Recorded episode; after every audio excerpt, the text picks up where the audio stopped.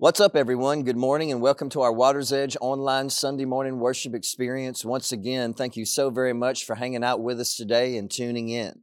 For those of you that are local listeners and you're looking to get back to worship with us live and in person, we just want you to know that both of our Sunday morning live experiences are back wide open, live and in person, with a full cafe experience, full kids' church, full nursery, and full worship experience. Both of our services on Sunday, 9.30 and 11.15. So if you'd like to join us live and in person, come hang out with us. But for those of you that continue to tune in online, you continue to like and share with your friends and family. Thank you so much for doing that. Continue to do that. We have people tuning in for help in their hearts all over the place. Also, for those of you that continue to give online, thank you so much for worshiping with us through your generosity. You allow us to love more people, help more people, feed more people, and serve more people. In fact, our next food pantry is going to be on Thursday, December the 1st, and we expect to feed about 2,000 people on that day from our community that are deeply struggling. In your generosity, your act of worship will help us bless people. So Thank you so very much for doing that. Today we continue with our current series. Let me just say this. They can absolutely change our life. They can turn our day around. They can damage us. They can devastate us. They can deeply encourage us. They can lift us up. They can tear us down and they can never be erased. The question is, what is they? And this is what they are. They are our words, the words that we speak to other people. And so today we continue with our current series entitled Sticks and Stones. Let me just say this we all have people in our life. And so because we all have people in our life and these are real people, we understand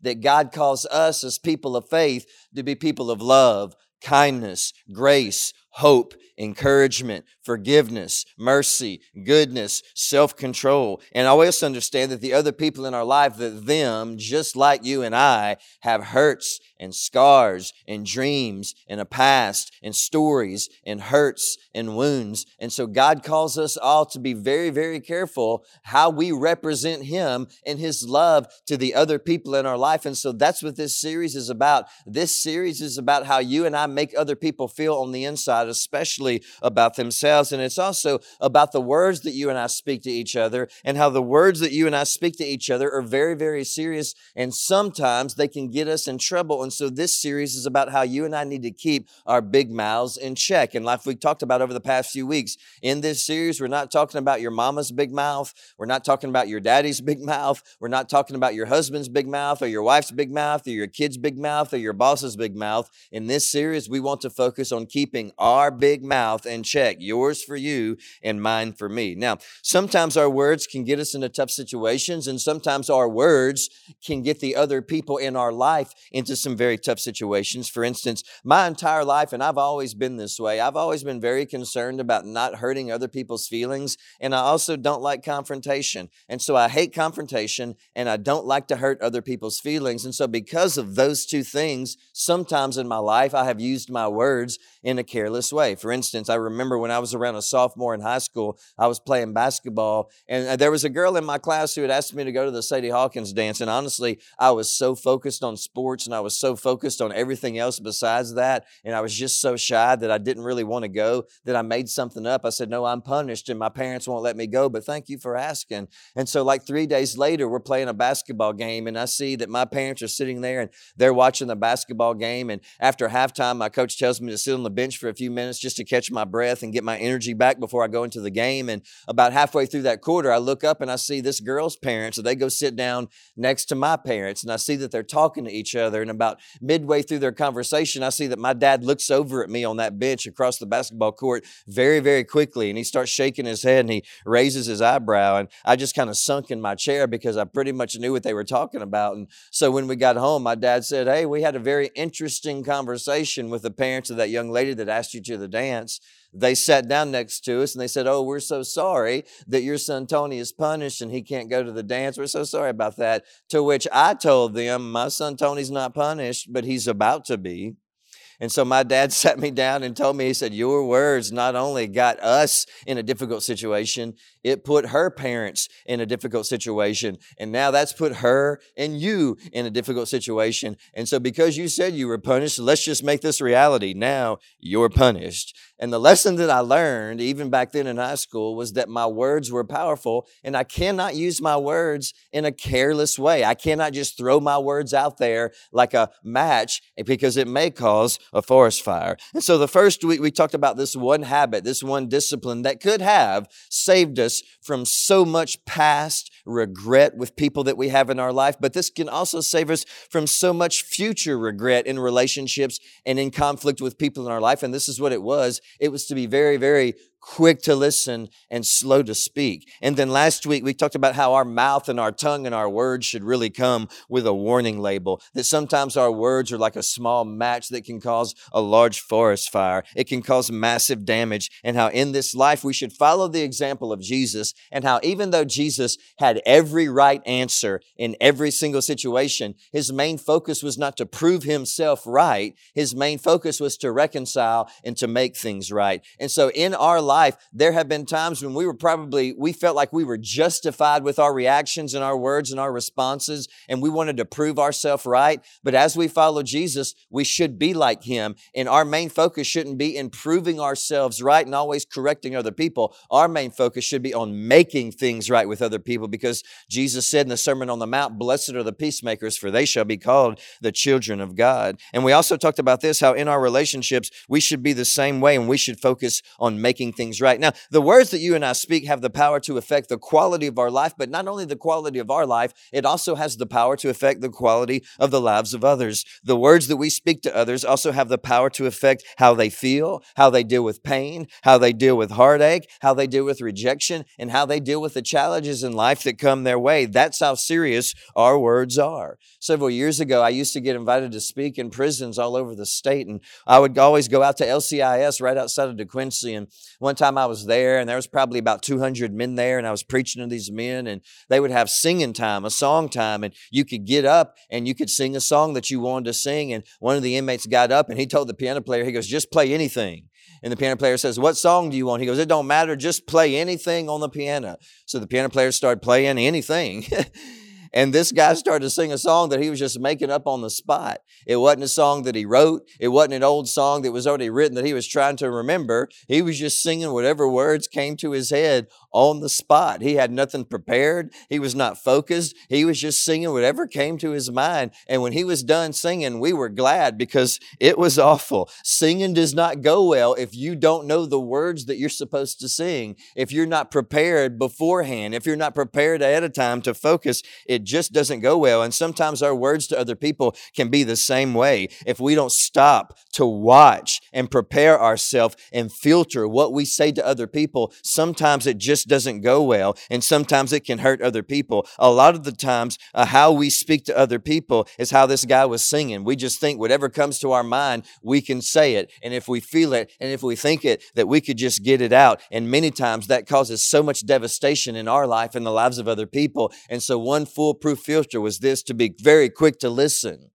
and slow to speak. Now, the last two weeks, we've been looking at the letter that James wrote to some first century Christians. And in that letter, we saw some great insight. Today, we move to the letter of Ephesus, and the missionary has some more great insight. The missionary Paul has some more great insight on this very same subject. And we have to understand something about the city of Ephesus. It was a Greek city on the, on the coast of Turkey, and it was a typical Greek city. It was just full of paganism and idol worship and self-indulgent and all kind of weird religious pagan practices. And so this was the world that Paul was speaking into. Now, in verses 17 through 22, Paul talks about how this very way of life that we used to live before we started to follow Jesus used to get us into trouble. And he even called that way of life the old life. Your old life of paganism, idol worship, greed, power, selfishness, self indulgence, me first, my feelings first, my life first. That's the old way. And so there's a reason Paul calls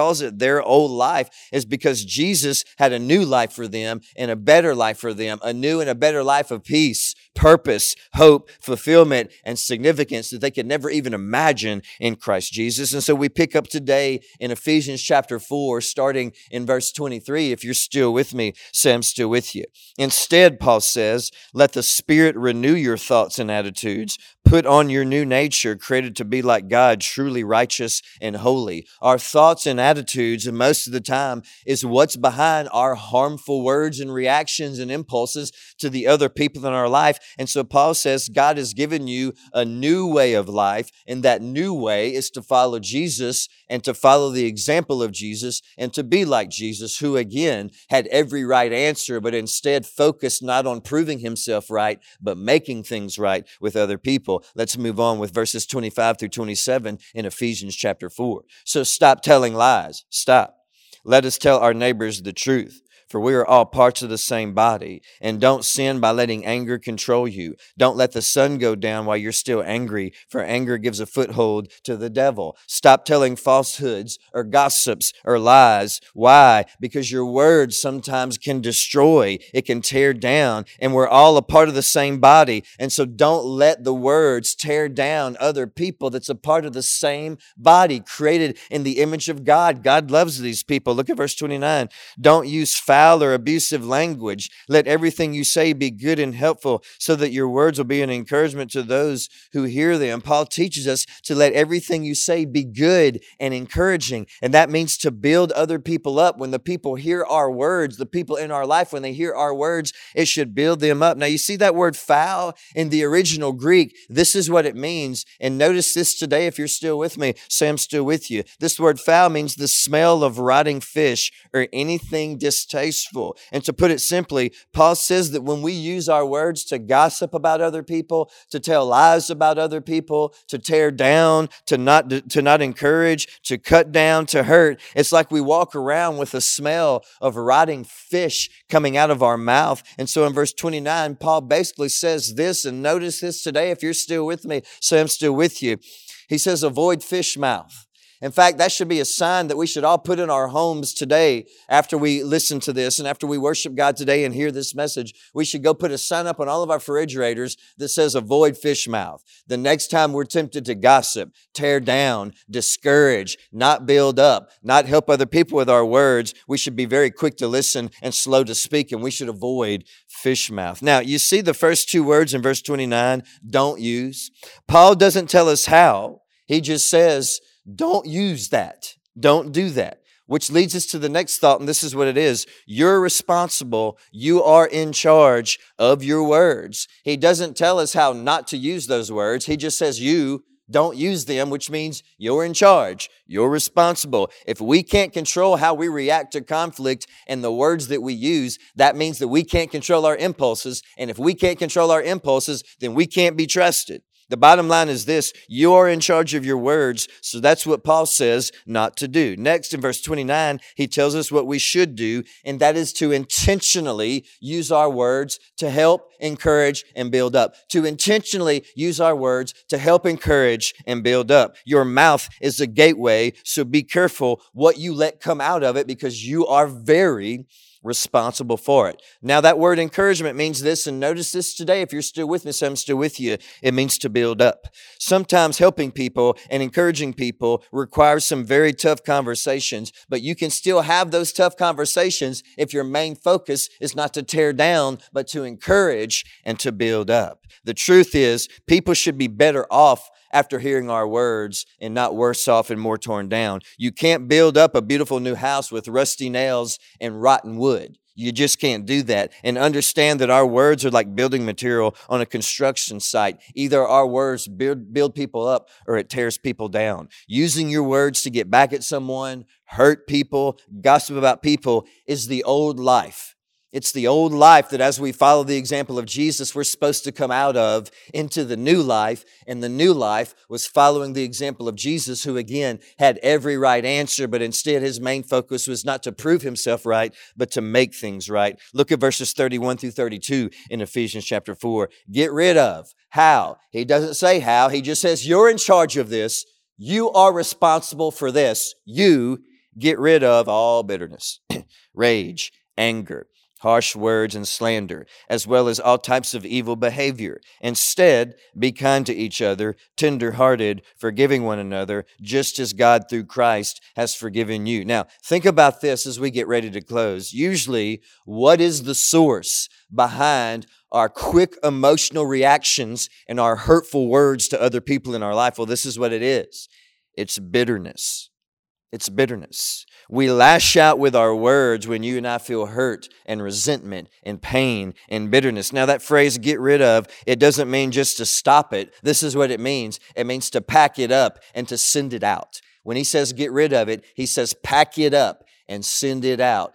Take the bitterness, take the unforgiveness that many times is behind your hurtful words, pack it up and send it out. Why? Because bitterness shows up always in what we say and how we react. When you speak out of bitterness, you will absolutely hurt the other people in your life. Another reason is this. Notice this today. If you're still with me, say I'm still with you. You cannot be a builder if you're always bitter. You can't build people up if your bitterness always causes you to beat people down. So what's the answer to our bitterness? We find the answer in verse 32. Kindness, a tender heart, and forgiveness kindness, a tender heart, and forgiveness. Overcoming your bitterness requires that you just forgive people in your life.